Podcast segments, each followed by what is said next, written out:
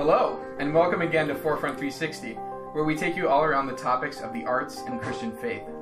Live from Forefront Studios in Rochester, New York, I'm Rich Chrisman, one of the leaders of Forefront, and I have some of the Forefront leadership team here with me for you all. We have Nate, Hello. Cody, What's up? and Zach. Hello. We are joined today by our guest writer. He is a Rochester, New York native, a technician at the University of Rochester Laboratory for Laser Energetics, and, amazingly, a lover of all things literary. Allow me to introduce Renaissance man Sean O'Hare. Gentlemen, thank you for having me. All right, we've gathered here today to discuss Sean's fantastic blog entry entitled The Poet in Motion A Call to Be Up and Doing. As a reader, this was a joy, and as a poet, this was fantastic. Sean, would you give us a brief summary of your post for us? Sure, I'd love to.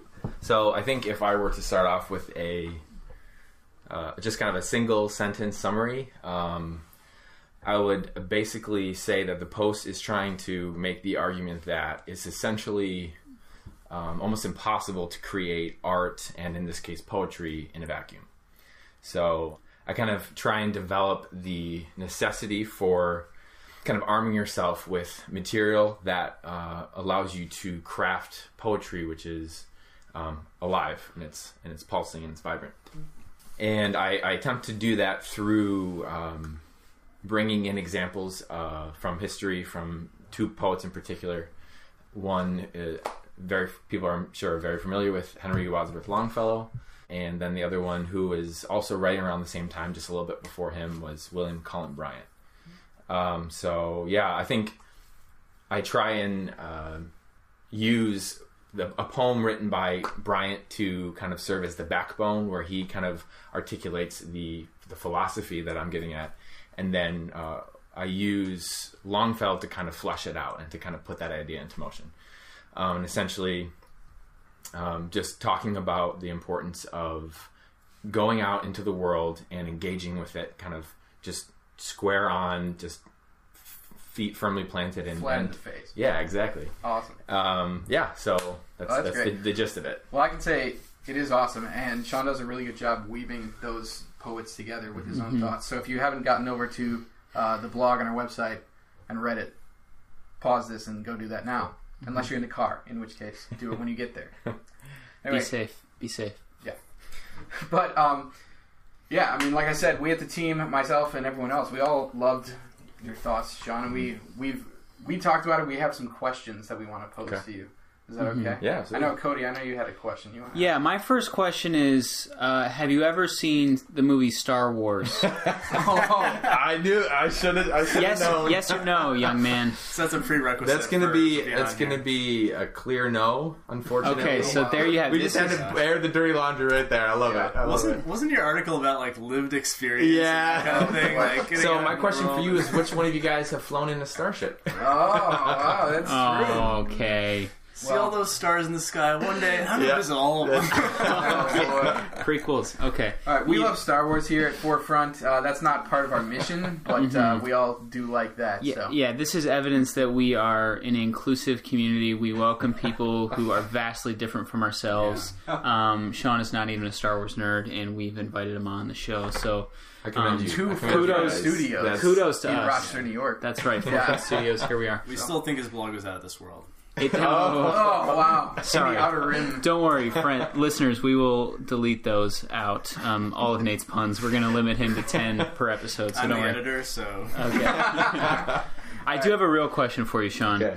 Um, recently, we, we had the chance to sit down with Dr. Benjamin Myers, um, incredible poet, incredible thinker, man, Christian, and he talked a lot about uh, writing locally and writing in the particulars. You know, write about what you know, and when you do that, when your your poetry or your art in general is grounded in a specific place um, or a specific experience, then you achieve a universal appeal, something that um, people who have never been to the place you're writing about, or you know, have never done the activity that you're writing about, um, it, it still appeals to them. So, could you just talk about h- how that idea, that ideology, um, relates to what what you and Longfellow and um, this whole post is about? Yeah. I think. Well, as it, first, as I, I mentioned to you um, before, I did get the chance to go back and listen to that that episode. That was really interesting. And it was kind of cool because I was um, near the end of writing it and um, and hearing what he had to say and kind of the, the direction that the conversation took was cool because it was kind of confirmation, like you know, the ideas that that I'm Yeah. that I'm having here, and not just in my head. You know, that there's there's other people that are that are sounding that call in a sense.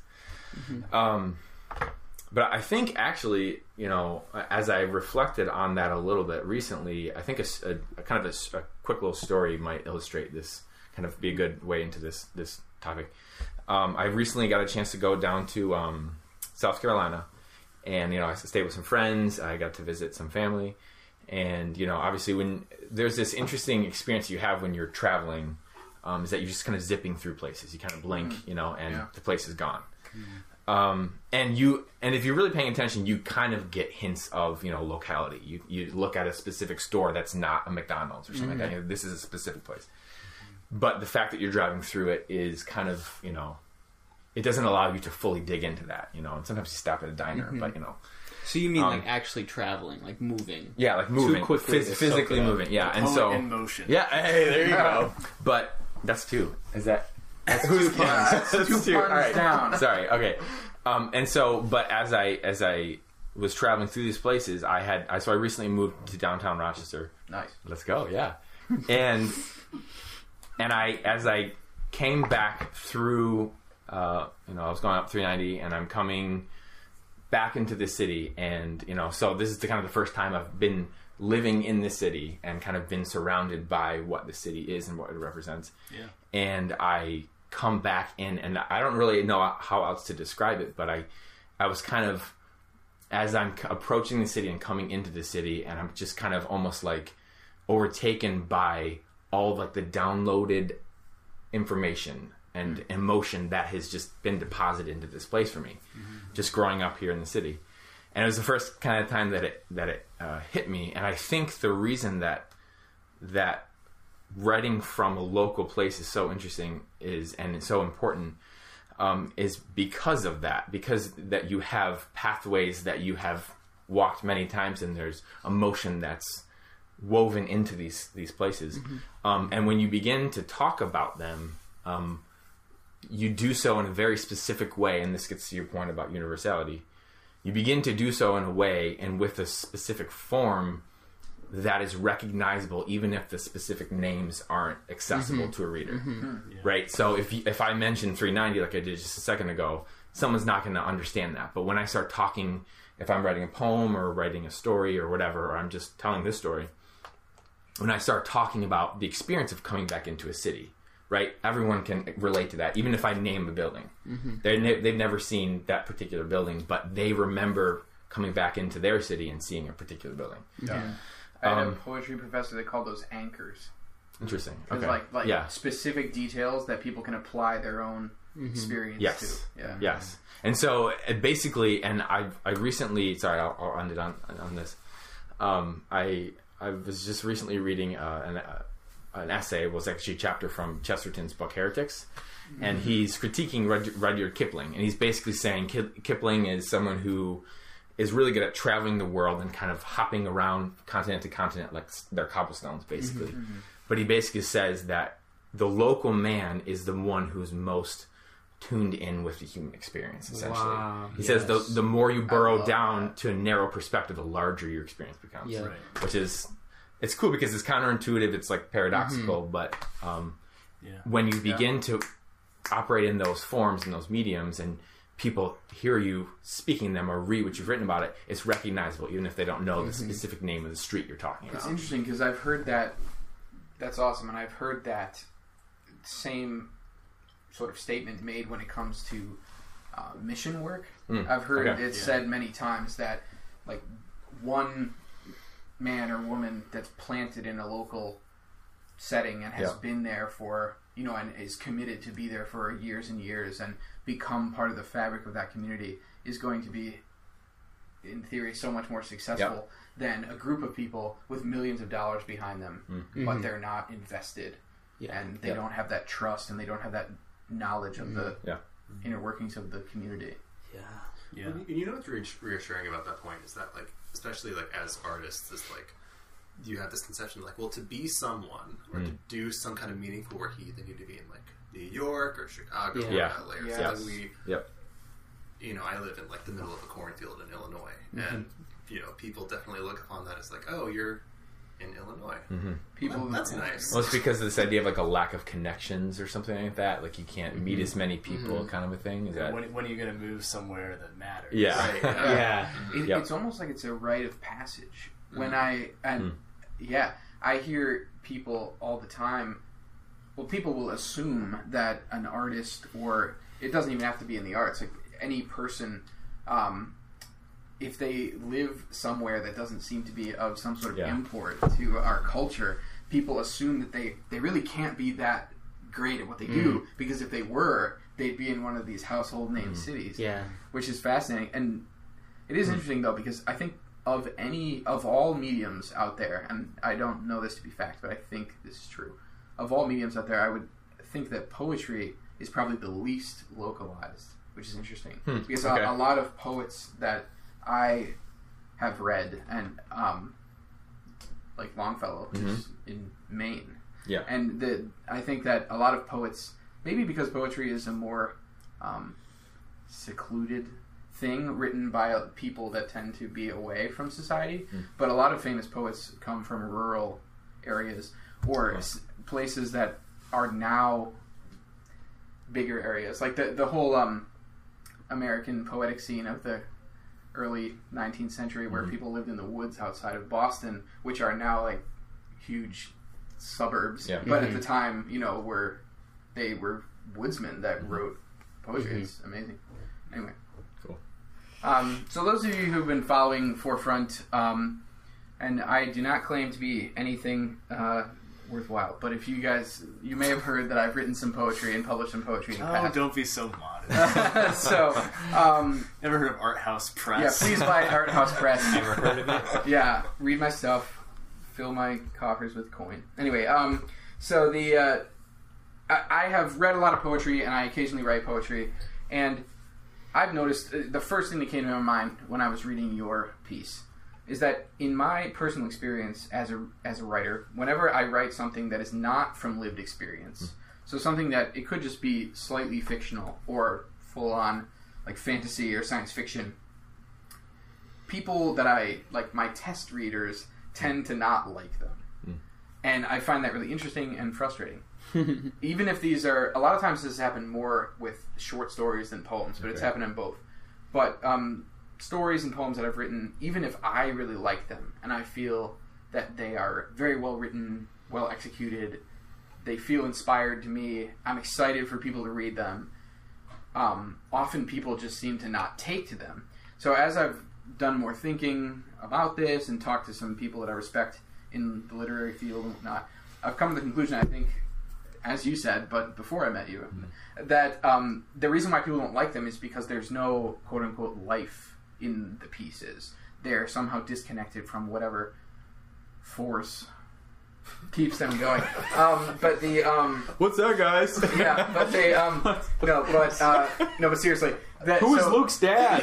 yeah. So maybe uh, maybe these pieces are not they're not rooted in whatever it is, some sort of real, tangible, emotional experience that I had, and I think that people can sense in a way when there's like real emotion in a piece or not. yeah. Which is interesting because I feel that I'm pouring emotion into it, but I don't know, it doesn't work. Yeah. So, what I want to ask you is Is there a way that a writer or an artist can create something that is not from lived experience that still has that tangibility or life? Like, is it Mm-hmm. Yeah. possible? Well, okay, so this is this is something that you know just because of spatial constraints in the piece, I didn't you know want to go too much into this question because um, I thought it was um, a really important kind of counter argument to it in a sense. It's, very um, it's a very real question that needs to be contended with, but just for the kind of stream that I I had when I was writing it, I wanted to focus on those other things. But I, I'm excited that you brought that up because that was one thing I was like, how can I kind of work this in here? Because I think it's the the strongest point or argument against the the position that I was uh, expressing. So, personally, to your experience there, what I would say generally is that the things that you are creating from those perspectives, right? You know, you talked, uh, you mentioned before something about, um, you know, writing poetry about being a mariner or something like that, right? Um, those are potentially like indirectly, but they are still products of something that had an impression upon you. When you were navigating through the world, when you were growing up, maybe you saw something that was that just kind of captured your imagination or something like that. And so I think, it, if not directly, at least indirectly, there have been uh, pressures and uh, influencing things within the world that you did experience that kind of cause you to be drawn to these types of things. Yeah. Um, so, I mean, and again, maybe that's kind of skirting around your question a little bit, but I think that is an important element here. No, I think that's You know, because we're not when you're creating those things, you're doing it for a reason, right? You know, you're not like necessarily your mind isn't a blank slate, right? And I'm not necessarily making the argument that you have no free will over your thoughts and stuff like that. That's a whole other conversation. But I would argue that even these things that are appealing to you particularly are potentially the results of these other influencing forces. But um, I think that kind of leads into questions about what do you do with people who created poetry that really resonated with people down the ages, but who we would kind of consider as you know reclusive, you know, like someone who locked themselves away. Um, and I think a, a good example of this would be someone like uh, Emily Dickinson, you know. Um, and you know, I'm not She's famous for that. yeah, exactly. She's known for that, and you know, I'm not, I'm no expert on her, and I've only read you know a little bit of her poetry, but I did a little bit of reading about her because I was curious, you know. Um, and uh, one, the first thing that I would say about that is I think she was a little bit less reclusive than people might have thought, or she was reclusive in very specific ways. Um, but actually, she was someone who was really, really in tune with the natural world. She was someone who was cultivating her gardens a lot. She was someone who she was someone who really connected with children a lot. She she had some nephews and nieces that she was really close with, um, and so I think what's happening with her case is that she is someone who is really in tune with specific vein of the world. You know, someone who's really in tune with the natural world or bees and flowers and things of that nature. Um, and then to so that that's something that I think is important to keep in mind. And then. So, so your argument is that maybe actually she wasn't totally isolated. Exactly. It's it's and and this where I was just going to go with that is this is that I think at bottom if you take that idea of like it's possible to be you know excluded from the world and still create good poetry, I think that argument kind of breaks down because if you follow that logic to its fullest extent and say just like this is just a little thought experiment here. Let's say you were born and you never left a room. Right. So, you know, you and um I was going to make a homeschooling joke, but no. I guess I just did. But say you you never left a room, right? And so you didn't know what the wind felt like. You didn't. You had never seen a sunrise. You had never, you know, you know, gone diving off of a cliff or anything like that. What is that large yellow car that comes down the street every day? exactly. Uh, Takes all the other kids away. going to brainwash them. Yeah. Is this from lived experience? And so I think if you follow that that experiment to its logical conclusion, you begin to realize that this imaginary person has nothing to work with. Hmm. And so you're just going to be sitting in the room and you start trying to write poems about the four walls, right? And that's Yeah. kind of you come up against this this hurdle where you can't exceed it because you don't have any anything else that has impressed itself upon you. Yes. And I think at bottom, that's what I would say to that. And then, sorry, this is a long answer, but I think the last thing that I would say is uh, someone like Dickinson, and you mentioned Poe before as well in another conversation we're having. I think there's just some people who are prodigies, right? Yeah. And so they're able to take a very small amount of data or a very small amount of experience and expand on it way more than normal people could. Yeah. And so, like, if you look at some kid who's wicked good at piano, like I look at that person like I hate you. You you got taught for five minutes and you're writing, you know, incredible music, Right. And, and you can make up a song in in five minutes from three notes. You know, it's like I could never do that, but you know, I hate you. That's kidding. no. What can I So, is it- so does that make sense? So Yeah. that that would probably be my entrance into and addressing that question. Does No. that address you specifically? I think it does. Okay. And I think, and I, I love your answer because, yeah, we were talking about Edgar Allan Poe before, Mm-hmm. and what you just said about Dickinson really just opened my eyes to something about Edgar Allan Poe as well. I'm a big Okay. fan of Poe, and a lot of the. I mean, one thing that he's sort of famous for is the fact that he was a recluse as well, and he wrote most of his things like locked into in an apartment Mm-hmm. in a Victorian home in uh, Is that why he wrote so much about tombs? And, yeah, in Baltimore. coffins? Yeah. But what's so interesting, and I'm not trying to, I'm not trying to open, uh, you know, a box here. Sure. So um, you guys can cut me off at any time. No, but the inside a box. yeah, yeah. I'm not trying to open a casket here, but the um, but he, uh, no, but Poe, I think, and one of the reasons why his pieces have lasted Hmm. through time, I think, is because he was really in touch with the human psyche yes. and specifically with depression. Mhm. And I think that Poe was able to put the experience of depression on paper in Mhm. a way that no one else had done until pretty Yeah. recent times. I, I would say, Yeah. at, at least openly so. Yeah. So and, and to a degree that people who were out in the regular world could read it and say this is like something that someone who else who was also out in the world is writing Right. and not realizing it's coming from someone in, the locked away apartment yeah, and it's fascinating because in Poe's own time, people treated his work like fantasy. They didn't. oh people didn't Okay. understand that he was writing from maybe not lived experience when it comes to stories like Casks of Amontillado or something like that. But he's yeah, you lock someone away yeah, yeah. But the point is, he's but like the experience of his psychological breakdowns and tremendous phobias and Yeah. like fears of people and stuff are coming out on the paper, and people are like, "Wow, this guy is so creative." yeah But you know, and it wasn't until later people That's sort of interesting, yeah. understood that he was, uh, you know, really just kind of putting his own experience on paper. So Hmm. Pretty cool. And I didn't, I didn't really think about that until Okay. what you just said about Cool. Dickinson, which is pretty awesome. Yeah, that's why I like things like you know, Emily Dickinson and Edgar Allan poetry. Uh, I don't think we. That's- that's- that's- that counts No, as there was two. four. That counts Oh. as two. That was bad. you know, I don't think we can make those like pr- prescriptive. Like, oh, like they they kind of locked themselves away and they did a great job, and therefore, like I could do the same thing. Yes, like you know, that's a good I don't point, think yeah. we can take edge cases in almost any Mm. medium and make them like our prescriptive norm. Is because there- they were we like, do, a very small Right. subset Like of you creative said- genius Like you said about of people, yeah. prodigies. Yeah. yes that's interesting Zach says, "Oh, being a prodigy is hard." It's tough being the best. Speaking of Zach, do you have a question, Zach? I think you do. Um, so speaking of my life, um, so what? Uh, What's the pressure like? being- like, what can you do with those three notes how does it feel to not be able to enjoy music because it's all beneath you? you know, I That's why I listen. To what did I walk into here guys you know, I actually worked a show this year with like a 15 year old prodigy pianist who was just like amazing. Really? And he, Nice. um, he walked backstage for his recital, and he was wearing like these cool shoes and Mhm. this like really sweet like suit jacket. Yeah, And really. Me, me and the other, Yeah, uh, me and the other sneezes. worker were like, "Man, where'd you get your clothes, man?" And he was like, "Oh." My mom buys my clothes for me.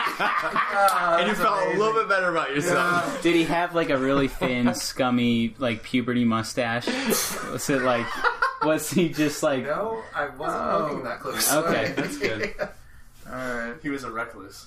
He was good at piano. He was so That's good. all that matters. nevermore? Okay. Um, Sorry, Zach, you were gonna say something. was I started talking about was I- was I gonna mustaches. ask a question about his Yeah, let's do that. uh, so what really kind of struck me in your post was you Mhm. called like the you referred to this curious dissonance is the way you put it Yep. between um, between like craft and practice in Mhm. poetry particularly um, and and lived experience but i think that really like applies to kind of the arts as, as a whole Yeah.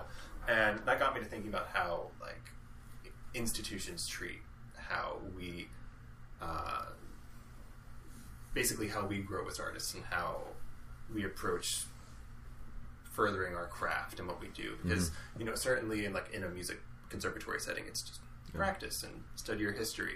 Uh, and so do you think that there is a way to teach in the arts what is needed both as a craft and as lived experiences? Um, as I know, certainly there would be times when I'd be in lessons with my undergrad teacher, and she would tell me, "Could you just play this phrase like champagne?" And you know, like, you know, do you have a bottle Yeah. of champagne in here? Because I don't know what that tastes like.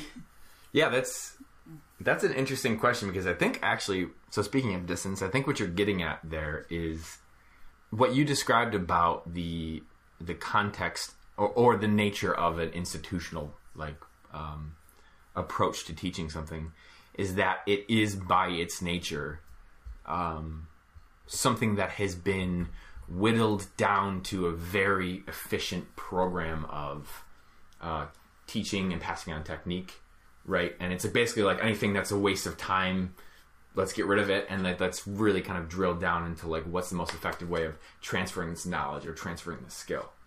Um, and so I think by its nature, institutions are something that uh, that's a really interesting question to bring up inside of them because you know they're healthy because they, they provide a very specific direction, but in a sense, they do exclude some of the, the adventurous kind of things that I was getting at in the piece, right? Um, and so I think what you're essentially getting at, if I understand correctly, is how do we introduce enough like chaos within the the the rigidity of these structures in in a way that's uh, like rejuvenating and alive, right? Yeah, and some schools do that with like study abroad programs Um, Yes, and stuff yes. like that, and like really try to get you out into specific cultures and Yep. places to do your work there. Right? Yeah, and I think this is a thought this ac- that actually just occurred to me is I think we probably have all had uh, teachers or professors, whether it be in school, those of us who went to public school, uh, and then like professors, right, in college, who we thought really modeled well what they were teaching at the front of the class, right? And they were a fun person to be around, and they were well cultured, and they engaged in the the material, not just in the slides that they put up on the screen, but like you could tell they had gone to this battlefield that they were teaching you about, or you could tell that they drank champagne, right? And they knew how to relate the, the idea of champagne to music, right?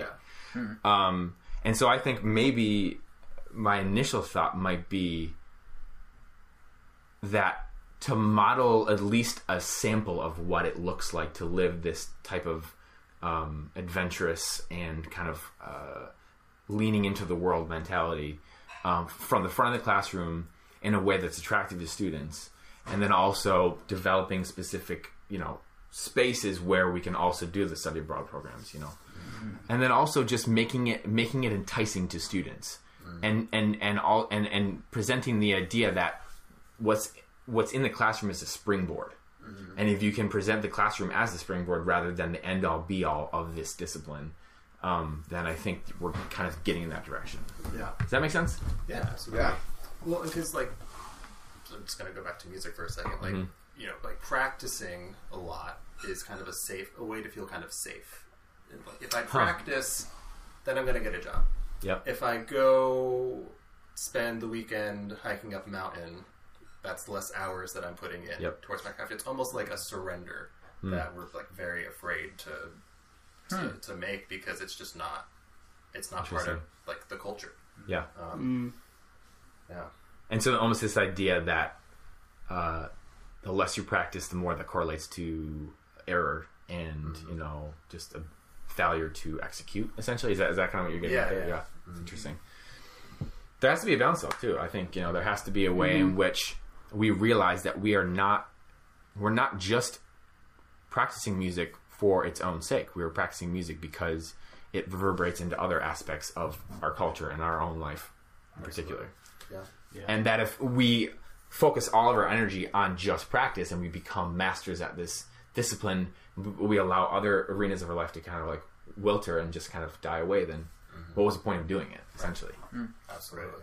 i don't know Yeah, we're actually going to get better at our craft by being whole people. yes yes yep Thanks, Wendell Berry. no, that's great. Yeah, so my question is is similar, I think, to the conversation you, you were having with Zach here, and, and that is, I- I do feel like a lot of times when you experience poetry, it is in the context of a quiet room on our own, uh, kind of with our with our head in a book, and I think that's that's fine in some cases. I mean, I think poetry should be experienced that way, but I also feel like poetry has so much to offer the world, and like there are so many people who aren't engaging with poetry on a regular basis because they're they're not in those those library holes uh, reading poetry. They're, they're just out kind of doing their jobs and living with their families, and poetry just doesn't come into their lives as Yeah. often as I feel like it, it could or should. And when I read your blog entry, I read these great poems, and I wish that I had had heard about them before and, and been able to benefit from them. And so, my question is, um, how do you think we can get poetry out into the world more? Do you think that what you were talking about with you know having professors in the classroom who who live out you know Yep. their lives uh, in the real world is that kind of the solution, or are there other other solutions? How do we get the poetry out there to people? Well, um, I'm a, I'm a strong believer in organic solutions, I guess. Yeah, Uh, so I, you know, I, I just to kind of as a quick aside to this, but this this plays into that question. You know, I I have that same uh, dilemma when I think about uh, transferring the importance of history, convincing people in our world that history actually matters and that that it has an effect on the future, right? Because you know we all think of history and we're like, yeah, it's boring, you know, because the dry textbooks we had to read kind of thing. just knowledge. Um, yeah, so that's a dilemma that I thought about in that context, and I've you know also was kind of wrestling with that a little bit when I was writing the piece. So going back to the idea of organic solutions, I think one way that we can kind of disseminate a, a, an appreciation for poetry on a, on a broader scale is by not shunning the the simplistic steps that need to be taken, hmm. right? So we can dream up these governmental programs and say, you oh, know, let, let's let's put poetry on the in the public spotlight. But if we're not talking about it in our own personal conversations, like that's hmm. like what where's the foundation at, right? Um, we're not flexing the muscles that will allow us to make a compelling argument to that 13 year old kid who just wants to watch YouTube videos all day, right? right. uh, or spend three hundred dollars on a Fortnite game. Yeah. Uh, so, so I think organic uh, an organic solution is is really important. And then once you kind of build kind of uh, a u- ubiquitous uh, conversation of poetry, where people where people are like, oh yeah, poetry is a natural part of our regular conversation, right? Um, then I think people will actually begin to, and we can even specifically point this out in our conversations. People will begin to realize how much poetry is actually all around us mm-hmm. already. It's just mm-hmm. not in its archaic form, you know, like mm-hmm. a, a Longfellow or a um, Yeah. a Bryant or a, a Dickinson, right? That that our rap music is this like poetry on steroids with a beat, right? And and music itself, the stuff that we listen to and we consume all the time, is is a, a, a di- a different form of poetry. Um, or, or even like a restaurant menu.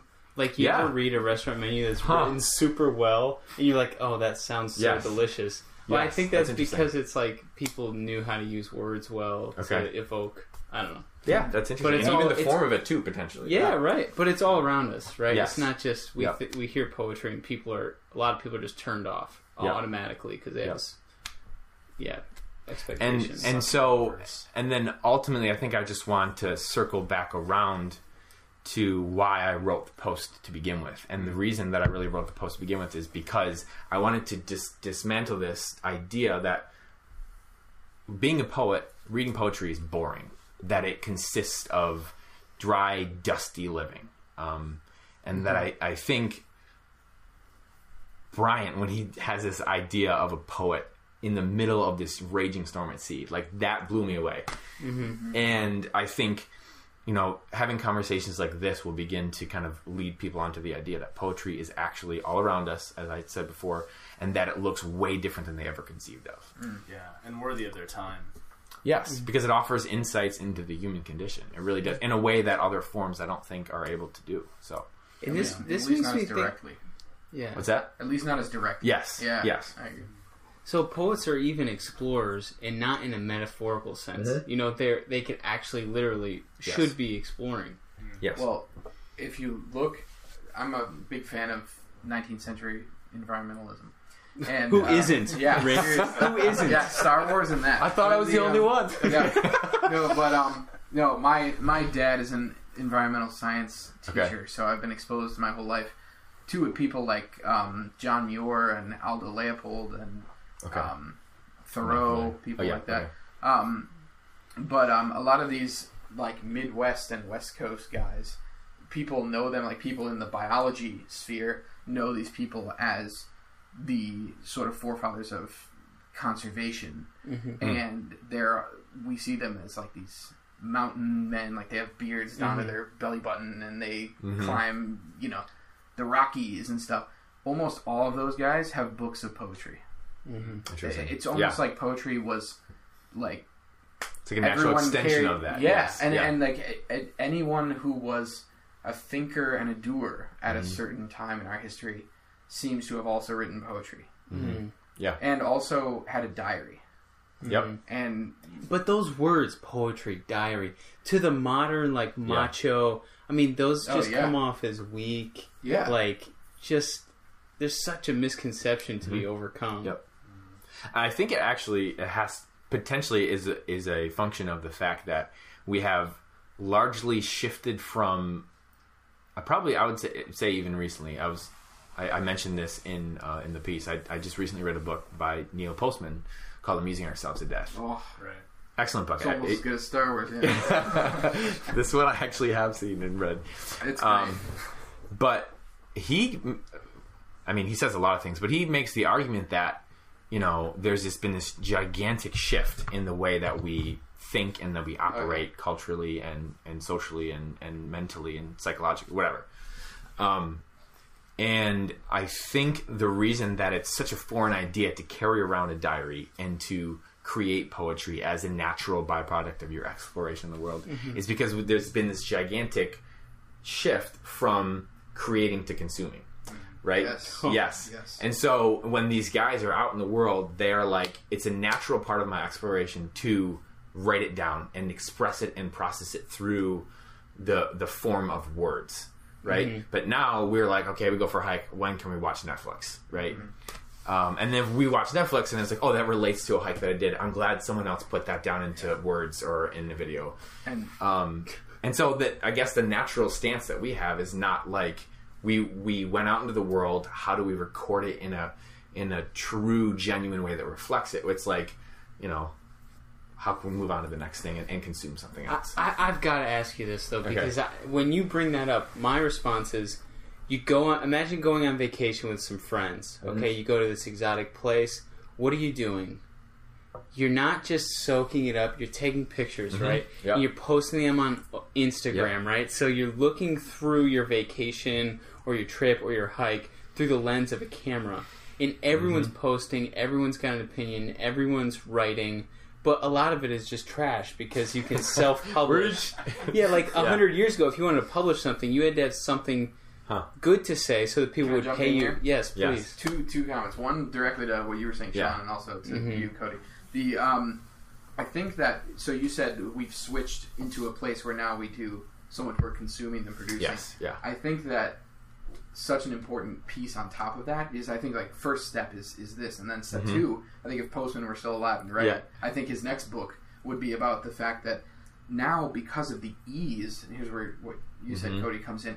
The ease with which we can produce and put out causes us to create solely for the accolade that we will receive Yeah. Mhm. from putting that out in the market. And the only thing we know is the shallow stuff we've been consuming too. Exactly. Because there's this depth that we just right can't reach. and i think Yeah. that exactly and i think Hmm. that the if you and again i'm no expert on this so like if you do your research and check me Yeah. write it in the comments but the um i think that m- many many if not most great people that we consider great artists at the very least when they were starting they did it for themselves or for some other Higher. person, some sort of higher reason, whether they were doing that for the church or for their faith or for a kingdom or like the person that they love or something like that. But not they for the fan mail. not yeah, Yeah. not for the fan mail. Yeah. And I think that I think that so many people, um, again, poetry is poetry is what I know the most. I think, Yeah.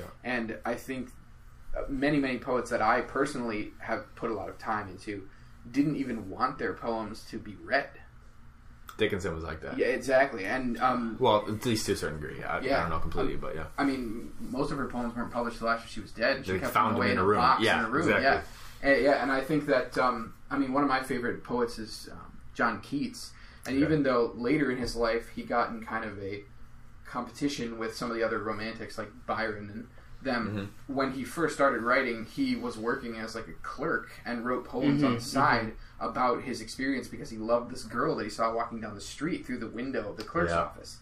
and then someone who one of his friends who was published saw his poetry and basically Dang, like bro. Yeah, yeah, yeah. and like went to the publisher and was like, "Here's these poems," and didn't even tell him that they were written by this other guy, you know, and that's how Keats became Keats, Okay. you know. And so I think that while Keats is maybe a bad example because he became really, uh, he got really into the fame later and like Sure. moved to Rome and stuff. But before that, like his intention, Thrive on even, yeah, exactly.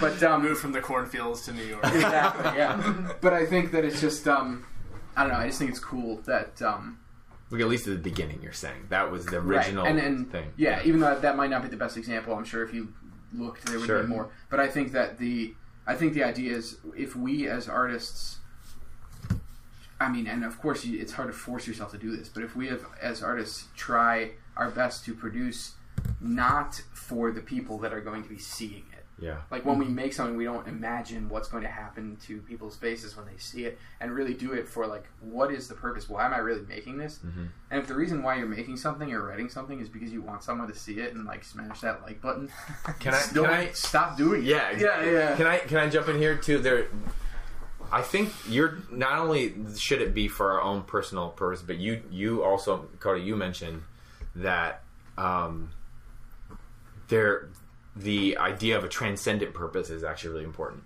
There's a uh, so the the poem that I quoted uh, at the end of the piece was uh, a psalm of life, right? and it's a totally uh, it's an incredible poem. It's totally worth going back and reading. And there's this one stanza in there where he basically says this. He goes um, uh, hopefully I'm not butchering it but essentially life is real life is earnest and the grave is not its goal dust thou art to dust returnest was not spoken of the soul and I think what he's getting at there, and I could be wrong, and maybe you know the context would would would argue against me, but I think what he's getting at there is that um, there's a transcendent purpose. There's a reason we're not just going to return back to dust. The things that we do and create as artists, as poets, there is some. It's, it gets uploaded to the cloud, right? There's there's some to use a silly analogy, right? There's there's a way in which it it doesn't decay with our bodies when we pass away, and then not just in some sort of materialistic sense that a lot of people latch onto nowadays of like it's gonna kind of go into the ether of culture. Like I think Po- positive energy. Yes, exactly. Positive yeah, vibes. the world will kind of balance more vibes. towards. Yeah, it's. I think what he's getting at there, or at least the way that I interpret that, is there's an eternal purpose that you are working towards, mm-hmm. and while you are dust and you will return to dust, the the things you create as a poet, as an artist, they are outlasting that. They're actually shaping some sort of spiritual purpose, which is mm-hmm. really cool. Yeah. In some sense, lifting people's eyes upward. Yes. Mm-hmm. Yep. Well, I just want to say thanks so much, Sean, for writing Yeah. this post because Enjoyed it. it's great, and I hope that in some small way this encourages people to Mm-hmm. take another look at, at poetry and, and the work of Longfellow and others uh, because I think you've done a great job Cool. bringing that out. It, it was cool because you know I kind of have these ideas simmering in the- on the back burner for a while, and it was cool to kind of have an excuse to talk about them, find an audience that I thought would, would track well with it. Bring him to a rolling Yeah. boil. Yeah. Yeah. If I can end with two quick comments to kind of clarify, um, I think it's important to, and I sort of alluded to this. I think it's important to remember that when we talk about these grand adventures that you know, you know, of, of a poet lashed to some vessel in the middle of a storm at sea, um, not to get discouraged and be like, okay, well, I can't do that, so you know, I'm not going to touch this poetry thing, or I'm not going to kind of dive into this world. Um, I think it looks different for every single person, and that's kind of why I said at the end that you know what needs to be done is to reach out and take hold of the life, the the, the vibrant life that's within your grasp, something that's feasible in the context that you operate in. Mm-hmm. Mm-hmm. Not this idea that I have to go climb Mount Everest, I have Well to go. Yeah, I, it's it's available there. I'm just going to lean into it, whatever's there, and maybe more opportunities will come that will turn into something extreme. But it has to, it has to start off at least with something that's normal, but just not sitting on your couch, basically. Mm-hmm. Um, and then the other thing that I would mention too is that it's possible to go out into the world. Like, all right, I'm going to do. I'm going to try this thing out. I'm going to do it. Um, and then you go out into the world, but you've adopted a kind of a closed posture where you're like you're not really open to the ways in which the world, whether it be through the social world or, or um, just nature itself is working on you. It's possible. I mean, I think of it might be a silly example, but I think of the dwarves at the end of the Narnia series. These guys who are in paradise and refuse to acknowledge what they're really immersed in, and they think they don't want to be taken in. Right? Maybe that's an extreme example, but um, I think it's possible to go out into the world and not have the correct posture and not allow the world to impress itself onto you in a way that's productive and will lead to something that is going to last. So. Thank you for, guys for letting me ramble. I appreciate thank- it. Absolutely. Thanks for coming out. To Yeah, Thanks fun. on Studios, Russ. so, listeners, if you've uh, tuned in this far, thank you. And if you still haven't read Sean's blog post, you can do that on the Forefront blog. So go ahead and do that. Um, keep engaging with meaningful things. Keep on creating. Keep pursuing the only one who can give us real meaning. Until next time, goodbye from all of us at the Forefront team. See you next time. Bye. See ya. See you guys.